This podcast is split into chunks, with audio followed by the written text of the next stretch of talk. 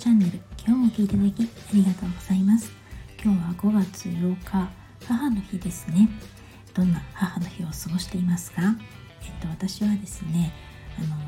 娘が今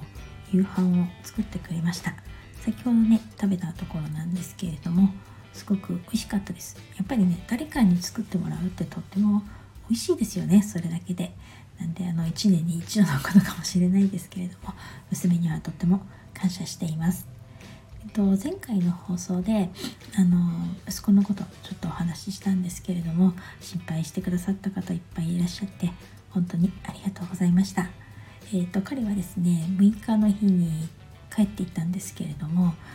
しばらくねやっぱりうちでのんびりしてました。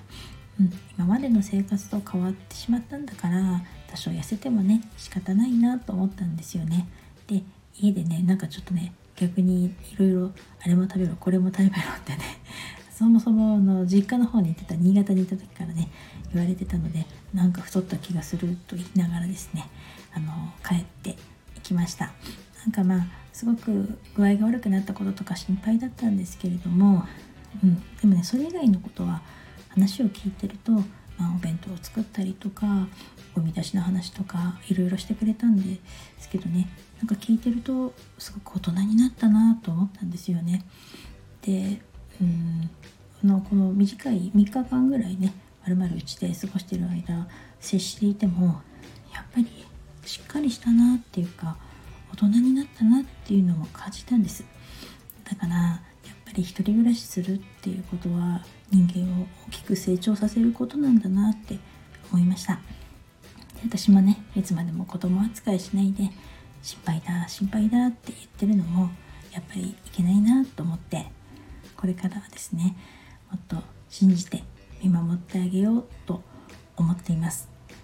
でもね6日の日朝あっさり帰っていったんですけれどもなんか私ちょうど6日も仕事休みで家にね娘と夫も仕事に行ってしまって家に一人ポツンと残されたらなんだかとても寂しくなってしまいましてやっぱりですねまだまだ私は子離れできてないのかなといつもだったら連休でねちょっとみんなが出かけて一人になったらですねもうこれはゆっくりしようみたいなやっと一人になれたって喜んだだと思うんですけれども今回はね何度か一人ぼっちになってしまってなんだか寂しくなっちゃいましてじんわり涙が出てきそうだったんですがもうね家事をしてごまかしてました。布団を干したりとかしてね。うん、でその後午後星読みのセッションがあったのでお話しさせていただいてあのとってもセッション楽しかったです。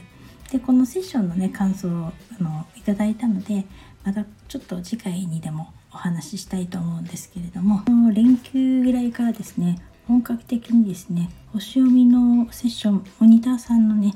あのセッションがですね始まっていまして5月は本当にそのセッションの連続になっているので正直すごく忙しくなっています。でねあの星の動きも5月はすごくいろいろ